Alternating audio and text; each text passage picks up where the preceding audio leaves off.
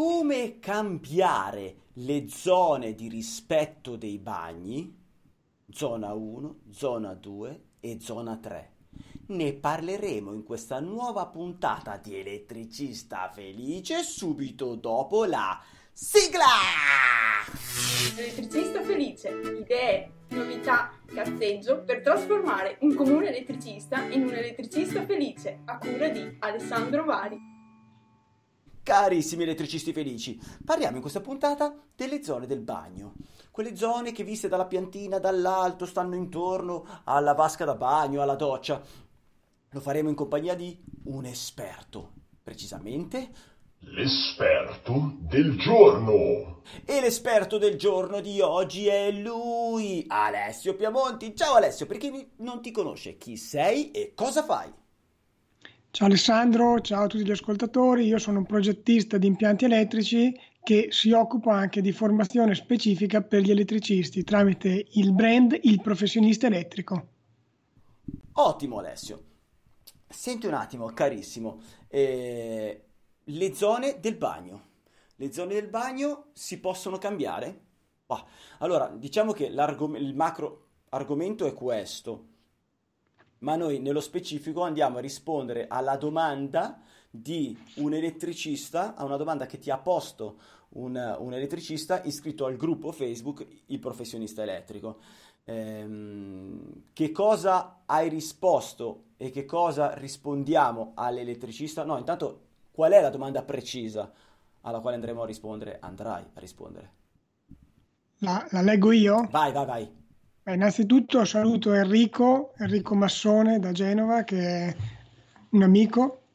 Questa era la sua domanda. Ciao Enrico. Ha una villa in cui ha una persiana a ridosso del piatto doccia. Dice: non so come comportarmi perché questa persiana è motorizzata e l'altezza del motore non è detto che sia sopra i 2,25 metri. Cosa deve fare? Mi dice. La finestra probabilmente avrà un'anta apribile soltanto a ribarta e comunque la motorizzazione sarà all'esterno o comunque non all'interno del bagno. Ok. Quindi dice, cavolo, sono a ridosso della doccia, perciò mi troverei in zona 2 e quindi cosa devo fare? Cioè lui si trova in zona 2, il motore è sopra i 2,25 o non sa se risulta sopra? No, non lo sa perché...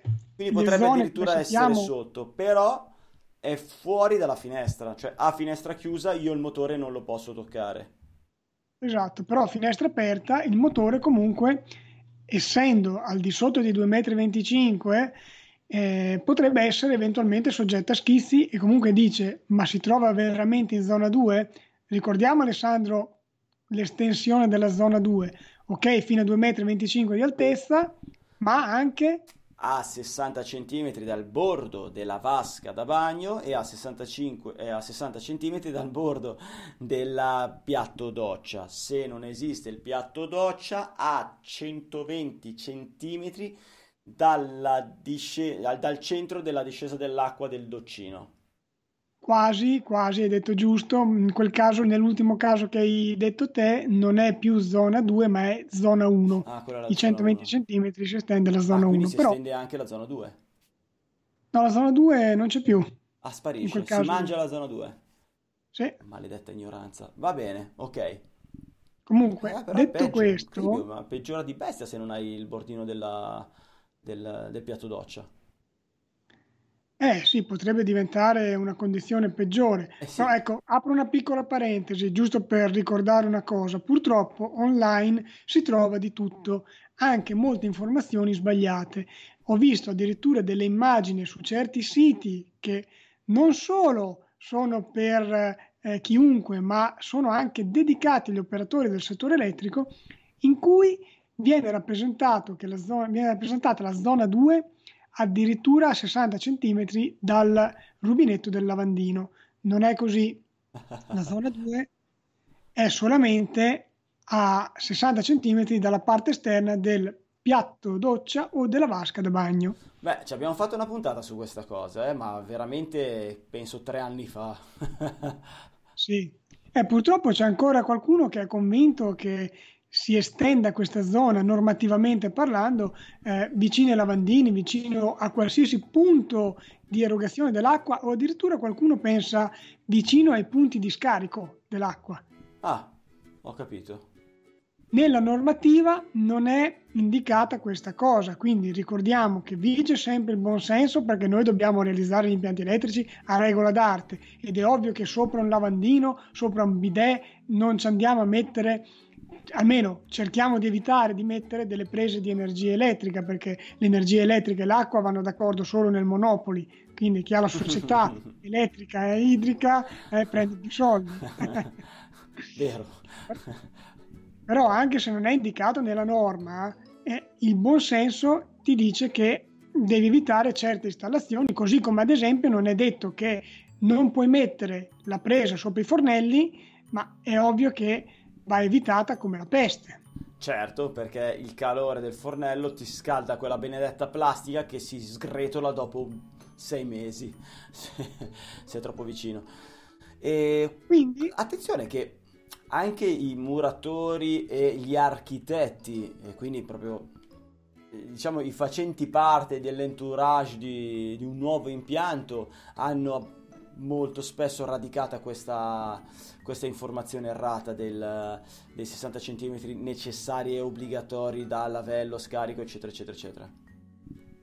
Beh, queste figure qui, intanto, se già sanno che esistono questi 60 centimetri, è una bella cosa, perché purtroppo molti invece non lo sanno, come ad esempio gli idraulici, che ci mettono lo scarico della lavatrice di fianco alla doccia, e di conseguenza uno dovrebbe montare la lavatrice in quel punto, quando sappiamo che per tutta una serie di condizioni non si può mettere in zona 2.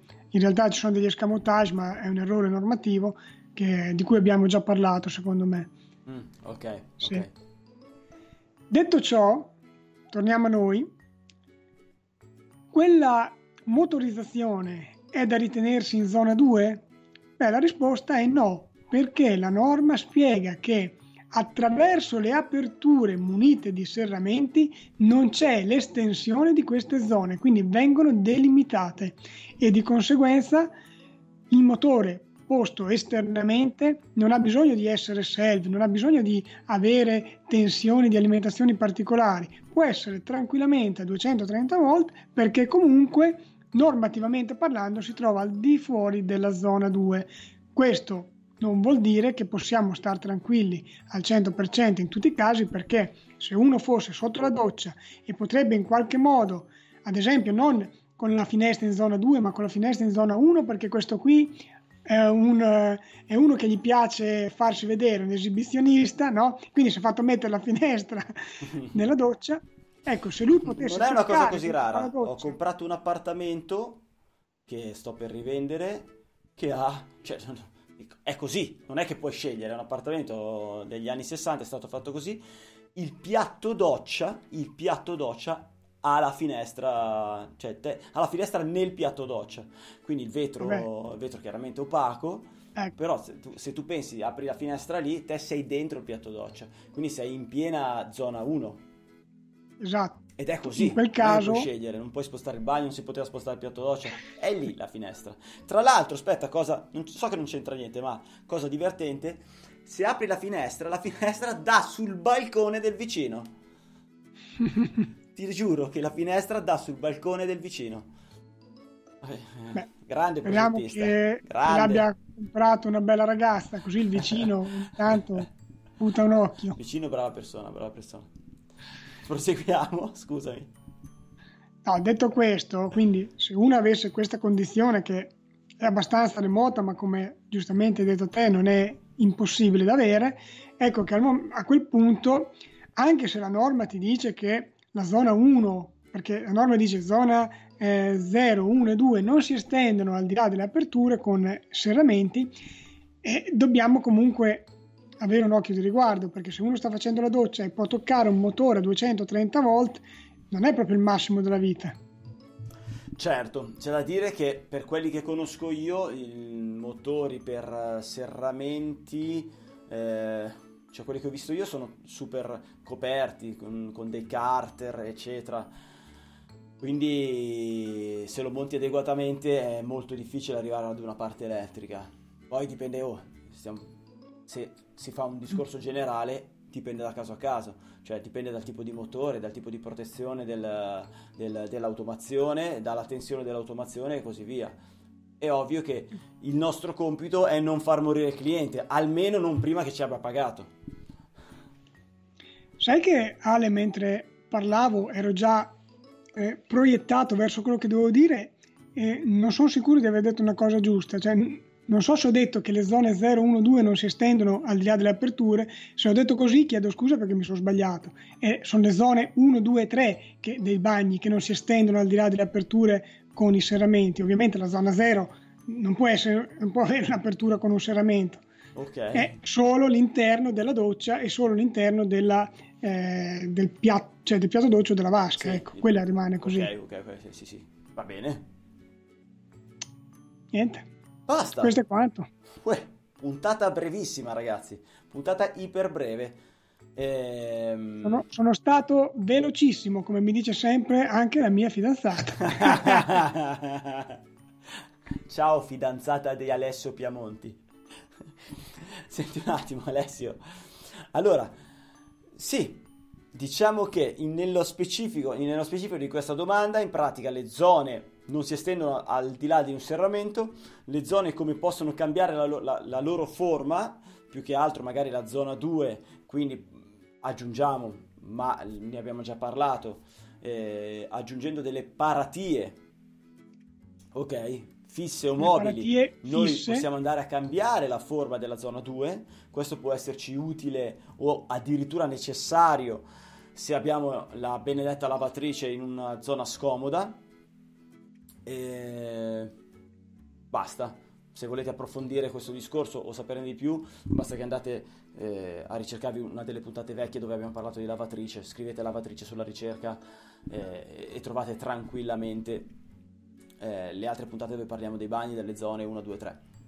E fate attenzione invece a tutto ciò che trovate online, perché a volte purtroppo si trovano delle indicazioni fasulle.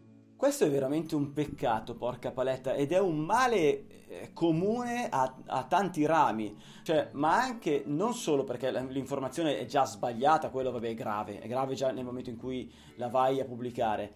Il problema nel nostro settore è che alcune informazioni sono magari giuste quando le scrivi ed errate quando le vai a leggere, nel senso che le pagine vecchie non vengono eliminate, cioè quando viene cambiata una normativa nessuno si prende la briga di andare ad eliminare la vecchia norma, quindi no, mi dispiace, ti devo contraddire, qualcuno c'è. No, scusami, è vero, nessuno. Noi sul sito ilprofessionistaelettrico.it costantemente aggiorniamo anche gli articoli vecchi quando c'è una normativa di riferimento che cambia. Ok, perfetto, bravissimo. Va bene. Quasi nessuno lo fa, se non persone con il grande intelletto ed etica come il nostro qui presente esperto Alessio Piamonti. No, però nel web veramente si trovano sempre un botto di roba vecchia e se te ti affidi così a cuor leggero rischi di prendere accantonate e magari su alcuni argomenti anche di andarci seriamente con il sedere per terra.